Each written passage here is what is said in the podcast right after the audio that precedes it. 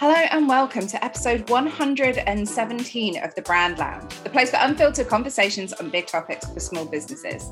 I'm Tammi Heals, founder of Shadowcat Creative, where I'm a personal brand and marketing consultant, and I show service based businesses how to define and grow their business through their brand. And today I'm joined by Eleanor Mayrhofer a Squarespace website designer and digital strategist. Thank you so much for joining me today, Eleanor. I'm happy to be here. Thanks for having me. So, today, listeners, Eleanor and I are going to be talking about launching a new website. Websites are one of the most common marketing platforms for any type of business and are usually built as kind of the hub or the shop window to your products or services. And when we launch a new website, it's a golden opportunity to really focus and direct our marketing efforts to gain attention of our audience and showcase what we're really all about. So, today we're going to talk about how to do that effectively, things to consider before and after launch, and then just a little bit around how to keep your website in tip top condition for the future. So, Eleanor, you're perfectly placed to help with this. Um, I'm really, really keen to dive into your expertise. So, let's start right at the beginning around why is it important to consider how we launch our new websites? Do you mean like how we how we go about the process of launching them or that we launch them? Kind of like when we have a new website, there is that opportunity there that around the launch of it, we can really bring a lot of attention to it. It can be a really good place and position for us to kind of market our business and give it a little bit of a push. So, why is it important to consider kind of how we launch it, or do you feel that it's just it's fine just to put it out into the world? Well, I think it's it's a good conversation to have, like in just generally the the whatever marketing you're doing to mention, you know, that the new site is coming. And I mean, obviously, it's sort of have a different angle if you're just launching a site and you don't have one, or if you're doing a relaunch. But I actually think nobody really cares, or your audience probably doesn't care. It's more about how you're going to use that website and what kind of content that you're going to put on that is more on it that's more interesting to your audience. So, you know, I think when you're in the process of launching it again mention it but i actually have a i send out a i have a post but i send it out as part of my offboarding process like five things to do after you launch. And i actually suggest and maybe jumping ahead, but the first thing you do is not do a huge fanfare, but like do a friends and family round. So before you like jump up and down about it. But I think it's more, like I said, it's like the content and whether that's visual content or written content that's going to be much more interesting to your audience. But of course, it's a good opportunity to, you know, post on the socials and let everybody know. And there should be probably a week of that of you know new website check this out check that out. Yeah absolutely. So you mentioned there that you should launch it with kind of a close almost like a closed group first like friends and family. Why do you recommend doing that? For starters a lot of the clients i work with i mean for some people there's kind of two different people people that are like have no problem being out on the stage and for other people where this is you know a BFD, as we say in the States, big fucking deal and they're they it's hard for them to promote themselves basically. So sending it out to family and friends i think does two things. First one of the things i suggest you do is kind of tell people everybody you know but you can also say like i just got this out you know i don't want any, any spinach in my teeth. If there if you see a typo let me know. So that's sort of a psychologically easy way to get yourself out there. It's also effective if you're like, you know, have little things you missed. People it, even if you triple check, there's going to be things you missed, so they'll find it. And then I think once you take that initial step, it's easier to go out to a more uh, public audience after you've done that. Interesting. So, when it comes to actually the campaigns around launching, because I see this all over the place, and it's something that I tend to encourage my clients to do when they're doing their branding. It's like, hey, there's a new brand coming, kind of leading up to it with tidbits and information and things like that. So, is that something that you think is beneficial when you're launching a new website or well, you said something key there, which is a brand. So I think the you know I specialize in doing these one day websites with a mini brand. So usually people that come to me, they often have nothing. So it's not like there's a new brand that they're working on. And if they're somewhat established and they are doing a rebrand, mm-hmm. then I would drip that content out beforehand for sure. Like, you know, if you've got a new photo shoot, like sneak peeks of the photo shoot, and I would definitely whet your audience's appetite for what's to come. So that would be one approach if you're doing the branding. If you're just kind of getting started and don't have anything, you could probably do the same thing if you're getting a brand shoot or you know you might not have much more to share than like photographs at that point but um and you should certainly talk about it.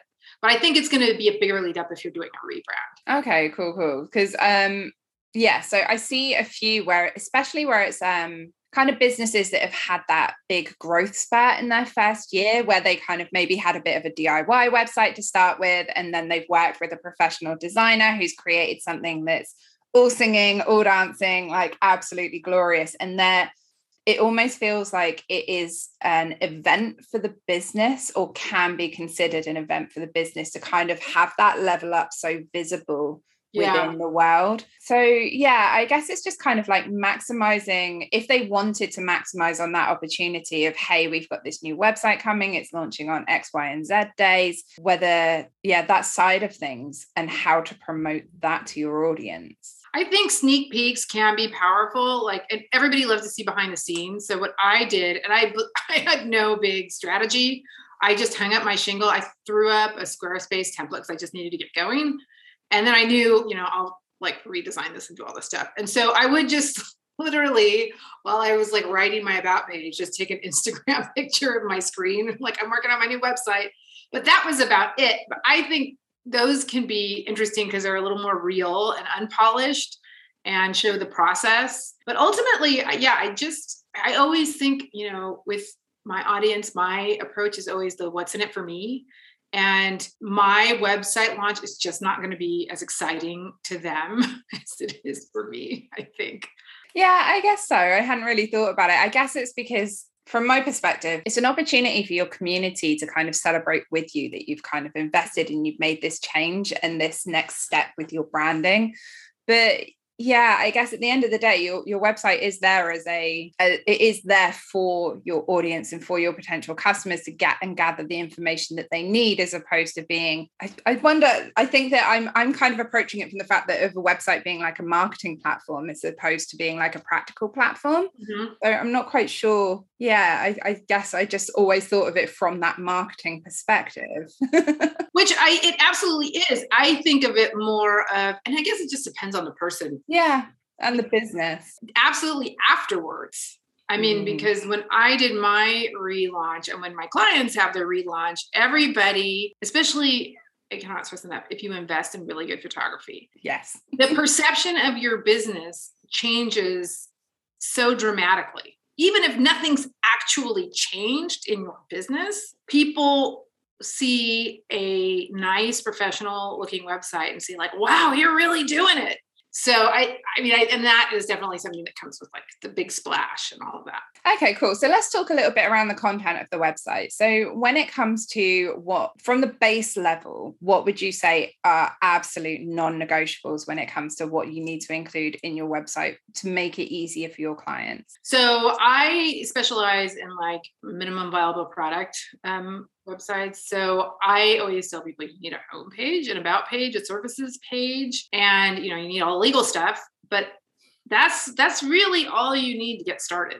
Yeah. Are those three things, I think. And I am a big, big uh, advocate of blogging. So I have a blog. It's it's not for everybody, but I I just think in this day and age, you need to do some kind of content marketing. And I mean, some people do it all with social, and God bless. But the people I work with, even for your clients, and I tell people if you're not going to do a regular blog, it's fine. Just call it articles, just call it resources, but put some kind of thought leadership on it. And you don't have to do that right away before you launch. But I I would say long term, you should have a little something beyond just those three core pages. Yeah, absolutely. And when it comes to services and buying online and everything like that, is that a process that you walk your clients through? Do you go through kind of the buyer's journey of when they land on your page and they want to purchase a service from you? Here are the best ways of positioning that so that they can get in touch as easily and quickly as possible? Do you recommend booking online?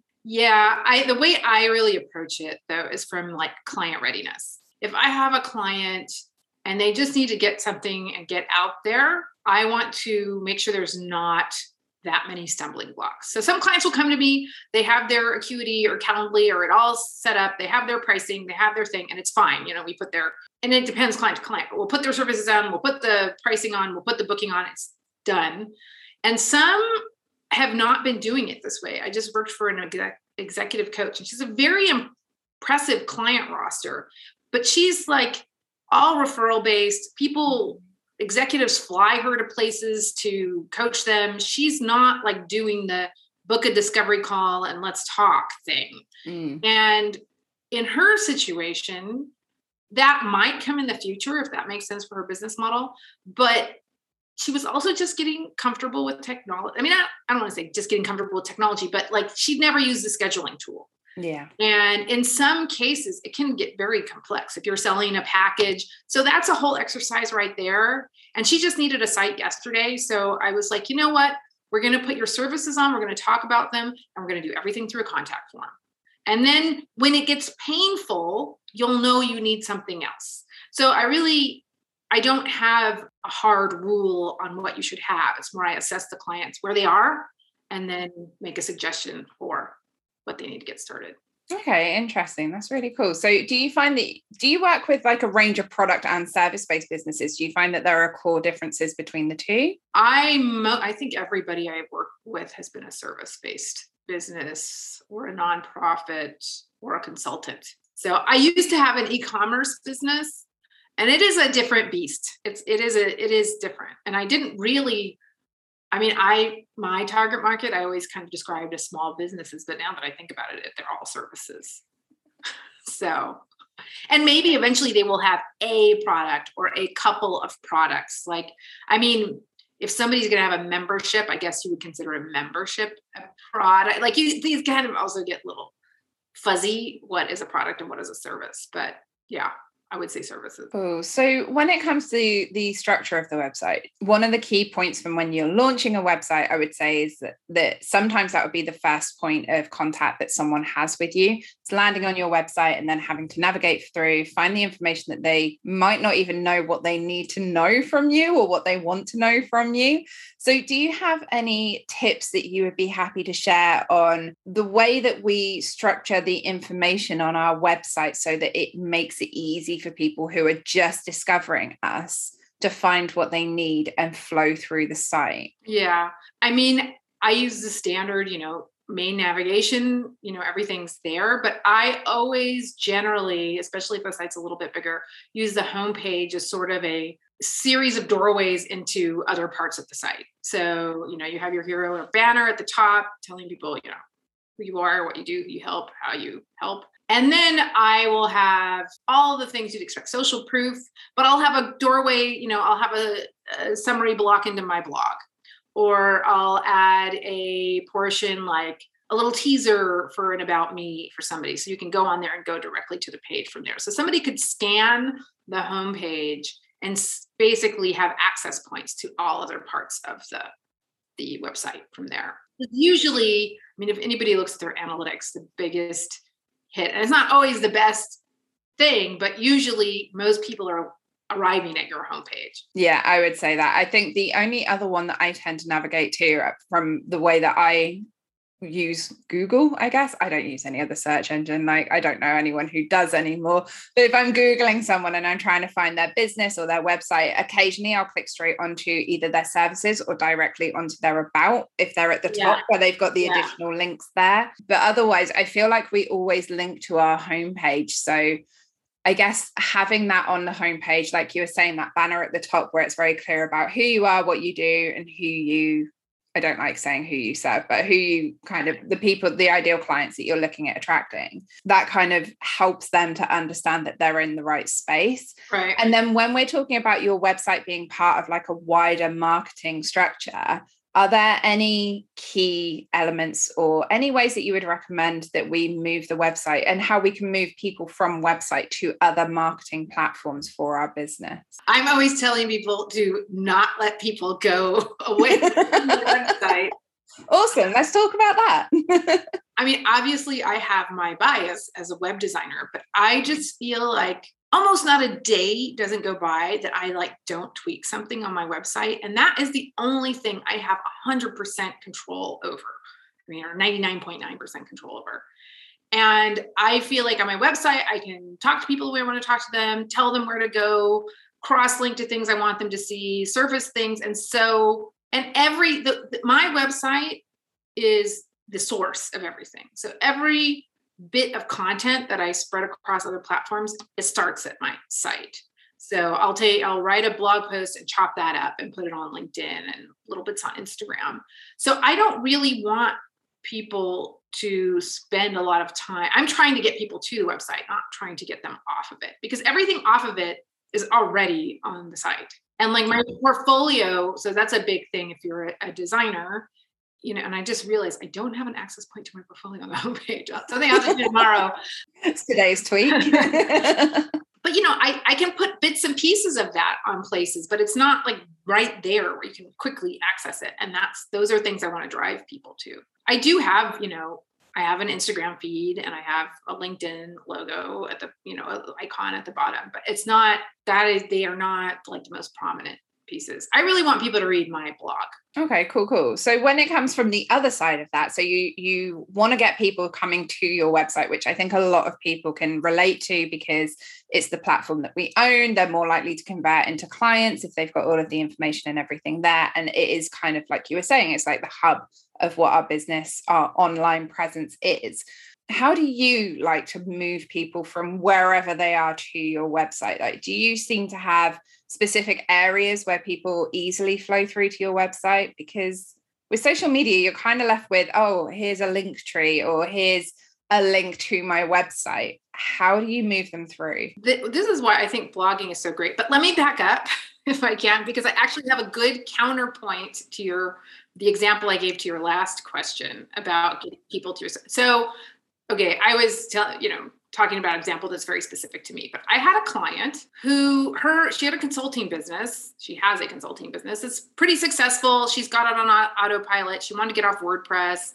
And she's like, you know, we did a strategy session. She does a lot of publishing on LinkedIn, a lot of content. And she was sort of like, should I blog? And then then what do I do? How I she, she didn't want to redouble her content production uh, efforts and she really but she didn't want to take them off linkedin either because she was getting so much success mm-hmm. so she's a total opposite case where i said let's not reinvent the wheel and i cannot remember the tool but i pulled i found some tool and we just made a one page site and pulled all of her linkedin feed onto the homepage because she wanted to drive people to linkedin because she also hosted a community group that was like on linkedin so i don't want to say like don't ever it does depend on your situation. So, um, and that was all front and center. So, back to your next question, which was blogging and why it's good, and how do you get people to go to your site? How do you get people to go to your site? Yeah. so, um, this is why I I personally like blogging because all you do, all you could you could just all day answer questions like i always think like i think i've answered every question that could be answered and but no there's a new one. There is a new thing you can write about that you didn't think about and they're really great in things like facebook. Um, so i'm in you know as probably you are in several communities and this is not like why i do it but somebody i'm in a group of a local group of um, entrepreneurs in here where i live in munich and I'm big on LinkedIn. And they, somebody, one of the administrators of the group said, you know, after Facebook went down and Instagram went down, it got us thinking we have a page on LinkedIn, but we haven't really been doing it. I have a whole quick and dirty Loom video I made, like showing people how I do LinkedIn, which is based on a course I took. And I, you know, trans- made a transcript and I have a blog. And also, people were asking me. That's why I made this video. So I can just say, here, go to my blog post about this. And I don't I'm not spamming, I'm not being marketing, it's not by my course, it's not anything. It's just like I have a resource that I created, check it out.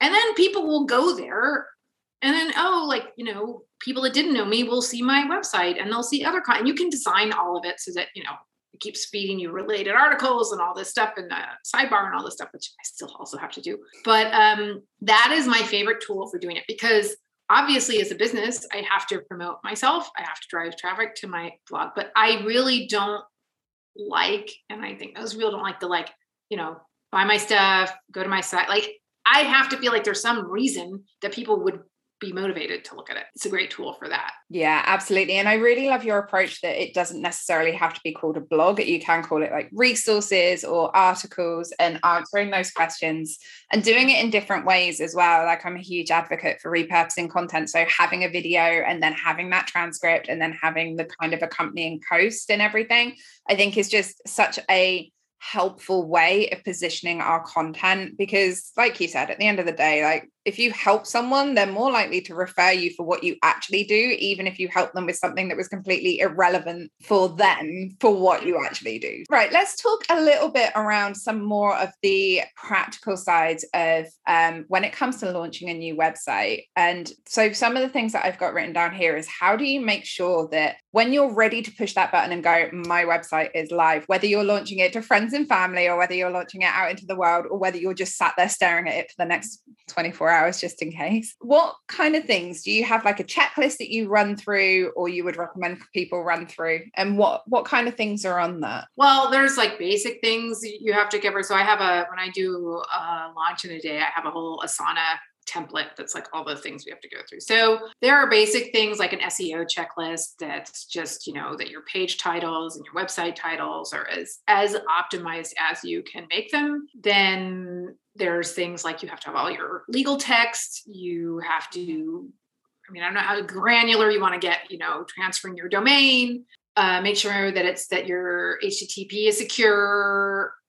Obviously, typos and stuff should be dealt with one of the main just kind of things you need to consider. But your, I mean, I guess if you're DIYing is your images should not be too big. Like keep all your in- images under 700k, um, else your website will be too slow loading, um, and you'll get dinged for that in Google. Um, there's a lot of settings around location that you should have set up. Also, if you're a brick and mortar business, you I know you can do this on Squarespace, and I'm sure you can do it on WordPress and other platforms but you can usually tie in like Google My Business or Google Business with it. I usually don't do this for most of my clients because they're not ready, but if you are comfortable with things like Search Console, Google Search Console to check your analytics, you can do that. You know, if you do want to hook up your socials, have those hooked up. That's kind of the pre-flight. That's like a just off the top of my head, the pre-flight list. Yeah. Yeah. No, that's awesome. And when it comes to things like the legal documents and the um, making sure that your site is secure, the security side of things is the SSL certificate. Is that right? Right. Yeah. Right. So, how would, and I don't, I just want to make sure that anyone who's listening who's just like, what are you talking about? Um, with SSL certificates, my experience is that you can have those through whoever it is that you're creating the website with. So, I tend to build with Showit and you can submit and they sort out your SSL certificate for you. Is that kind of the same with you? In Squarespace, there's just a little button that you go like HTTPS. Perfect. Yeah. Yeah. And that's just to, so that instead of having the HTTP, you've got the HTTPS, which just shows that the website is secure, isn't it? Yeah. And if you don't in the browser, it'll say not secure. Oh, and here's one thing that is very important that I see so many people don't do a browser icon. A browser icon. That's like whenever I see that, I like amateur.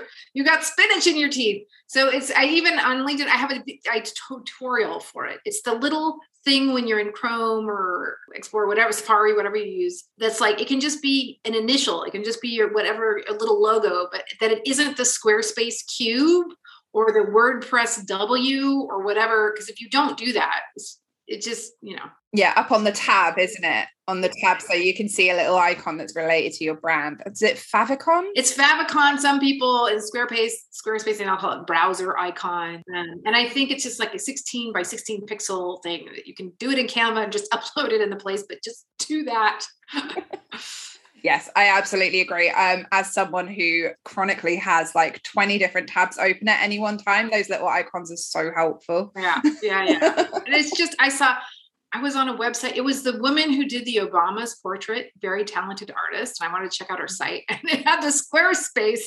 I, I almost heard her said, girl, you got to take that off. But I didn't.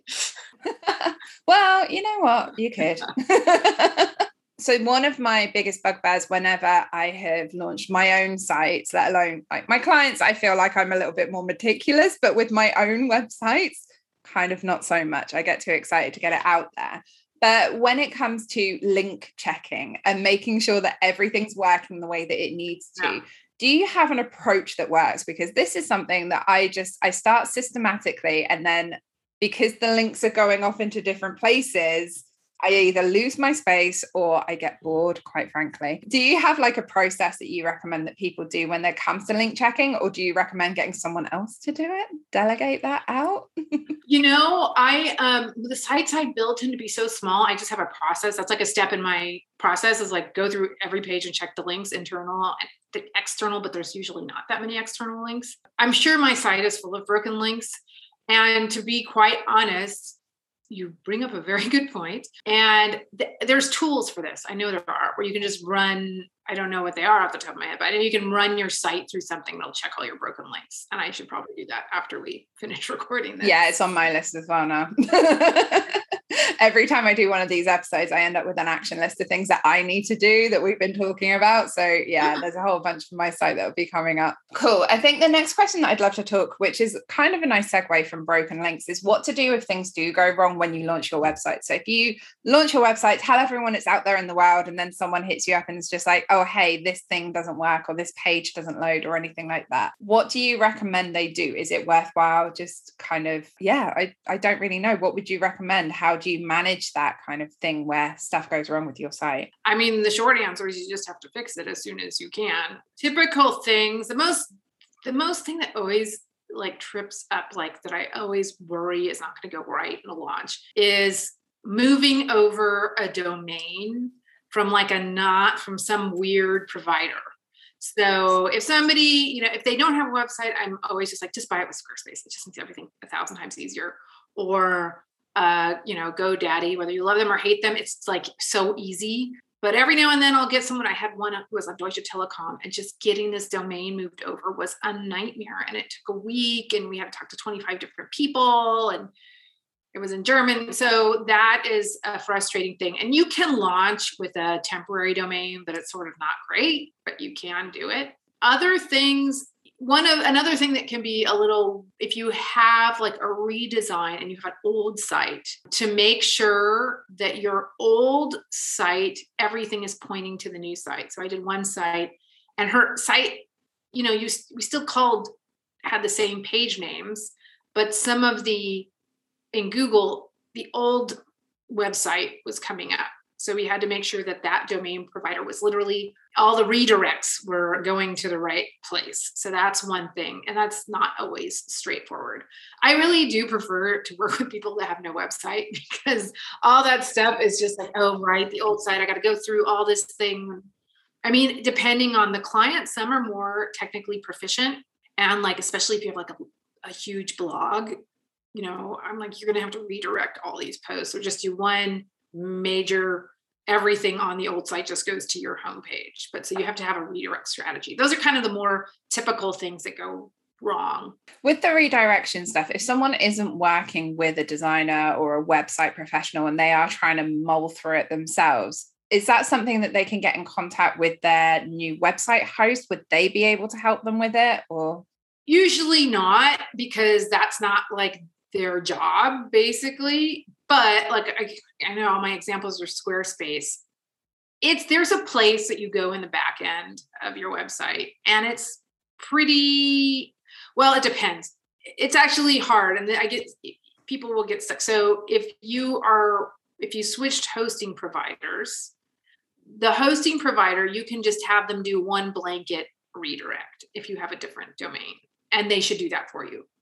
But if you have a bunch of different pages, you're going to have to submit something like a either a list of URLs with pointing to the correct URL. And sometimes if you rename pages on your own site, you're going to have to redirect those internally. And in Squarespace, there's a little place where you just put the URL that slugged the second part of the URL and a little kind of arrow, like hyphen and caret symbol to the new name it's a little bit technical. There are some, but this is like where you're going to have to really sharpen up your Google and YouTube skills and just do it or go to Upwork and get somebody to do it for you. Yeah, that's a great point. And I think that anyone who's out there who's like, I don't, I'm kind of in that space where I'm DIYing it for cost reasons, but equally I'm out of my depth. Yeah. Places like Upwork can be a great solution, provide you know do your own research make sure that you're getting someone who you're comfortable with all the rest of it but there are sites out there where you can hire someone to help you specifically with these individual things aren't there? And i think it's the tricky part and i told i'm a full advocate of what you're saying. I used to have a shopify site and i'm pretty technical but i was i did not know liquid. I couldn't do custom things. And i found a guy you know on upwork and he was great and he was in london and he was reliable. I think the trick is for people sometimes you don't even know what you need yeah. And like somebody should start a business when someone's like not technical and says, This is happening. And the person just says, Oh, you need this. Find somebody and just say this and get somebody to do that. Like they just need an intermediary to tell them what they even need. You mean a human Google? Yes. yeah. You should that's a to do after this call. Um, register humangoogle.com. A Hugo, if you will. Yeah. Perfect. Okay, so we've talked about kind of the lead up to the launch. We've talked about what the website needs to have at launch, and we've talked around kind of managing some of the mo- more common things that trip people up. Mm. But when it comes to the launch day and the following week, like you, you've openly said that you um you tweak your website kind of every single day there'd be something that you change something that you update something that you um check or whatever else and for me i tend to do it more on a monthly basis. My website needs a whole overhaul. Listeners, like, do as I say, not as I do, um, as with all of these.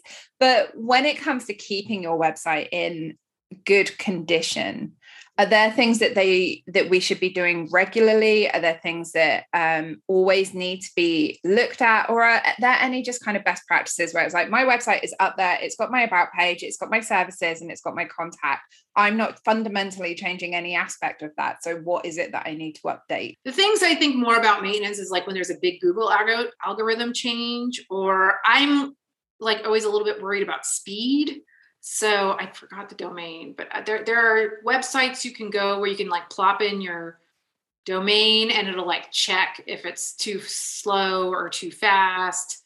Um, Google Search Console is good for that. It will just kind of let you know that everything's in working order. So, I have a post on my blog called Your Website Launch is Not Your Wedding Day because my philosophy is that your website will always kind of be evolving because your business is always evolving. Your brand will change. You know, we all change and get new photo shoots done. You'll, I mean, almost every blog post, like this morning, I was sitting looking at my phone and I don't know why I was looking, but I read an old post and was like, there's a typo, there's a typo. Oh my God. So I was just then going on, opening the app on my phone and like changing typos that were like from posts I did last year. So I don't have like a checklist or a process I go through, but I think probably it's a good idea every month, every quarter to just look at your site as if you are arriving at it at the first time. And if you need any changes, make those changes or hire somebody to make the changes for you yeah that's a that's a great way of approaching it. I've also before got friends of mine to go through and shop my site as if they were a client usually people who are like in a similar industry to me because then it helps me find someone not only looking at it with fresh point of view and objectively from like a consumer point of view but they also know from my side of things kind of things to look out for that maybe I could explain better maybe things that they would include and that's been quite helpful. But yeah I really love that tip of kind of shopping your own website as if it isn't yours yeah one thing I did do um you know, we just moved into Q4 and I was sort of like, what? Let me just look things over. And I, I'm a big StoryBrand acolyte. So I went through and redid, no, I didn't even redo, I tweaked all my messaging because I realized I now, you know, I had a really good base of clients from this year to go through and really look at the ones that I loved working with. And I went through like their forms that you know when they booked a discovery call i went through their testimonials. I looked at the language they were using. I thought about them. And i went through and like updated all my messaging on the homepage based on that. You know i would recommend anybody doing that as your business grows and evolves yeah and that's a real great point as well is um, updating even every month with the new testimonials that you're gathering right and pointing them through, um, making sure that those are up to date because those are going to be the things that help convert people from curious to customers, as I like to say. Uh, but yeah, that's a really great exercise as well, is mirroring the language that you're having people when they're talking about your business and mirroring that in the messaging that you're using within your business because it's reaffirming every time that someone comes into contact with your business that there are similarities as you're going through. Yeah. You can weave it in with the testimonials that you're having so that you're reflecting the language back at those people. It's such a powerful selling tool. Yeah. And it really is. Perfect. So, when it comes to, I think this is going to be the last bit before we kind of start to wrap up the episode. But when it does come to launching, we've talked around how it doesn't have, I love what you said then, the, that your launch day isn't your wedding day. I'll definitely link that blog post because I think I've always approached it from launching a website for me is like this big deal because it's something new. And usually because I've put a huge amount of work into it. And it's really made me think that actually, it's it is more about the client and the audience but there is still that marketing drive where you can get that information and get that content and kind of um, really get that focus on the fact that you're driving people to your website. So what would be your top tip on keeping people on your site? Is there something in particular that works really well? Again, I think if you have content on your website that addresses things your ideal client is interested in, that will be a big driver and surface that content in multiple places. So you can, like, in, I'm sure you can do this and show it in other platforms, but you can take out like a subsection of blog posts and put that in like different pages. And, you know, I'm working on a proprietary method I call WGS, write good shit. Nice.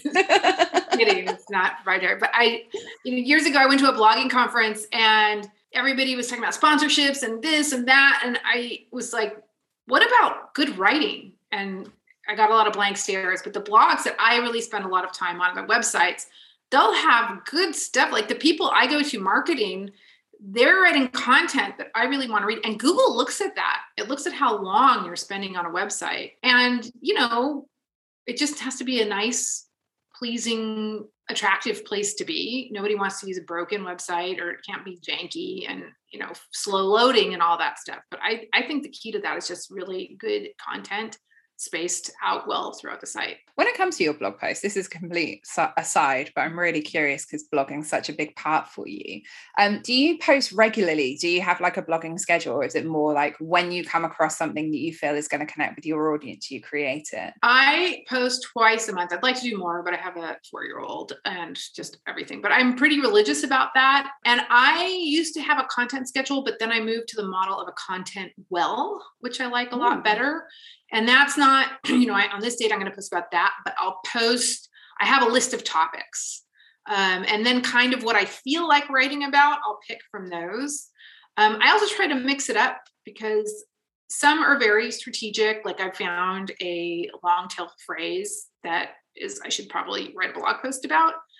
But I just noticed on my blog, it's getting to like how to find a web designer, three things you need on your website. And like that's all fine and good. But every now and then I have one where I do not worry about SEO. I do not care. I have a an old post on my website about how I quit my day job, my corporate job, and I just had a booking 3 weeks ago because the woman read that whole post and said I totally related to everything you said in there and I know you're the right and I've never I had one discovery call. That's not true, but um, and she booked just like because she got a sense of who I am through that writing, and so um, that wasn't your question, but so sometimes no, no, no, I love that. If I have, if you know, just something I gotta say, I like to mix in those kind of more human posts um, that are related to what I'm doing, but aren't the you know this will get good, this will rank on Google kind of. I think that that's really important anyway. And that's a really important point that I don't hear talked about very often, which is a lot of our website is always talked around the content needs to be strategic, it needs to be SEO driven, it needs to be connected, it needs to be what the customer and client needs to hear in order to help move them along the buyer's journey.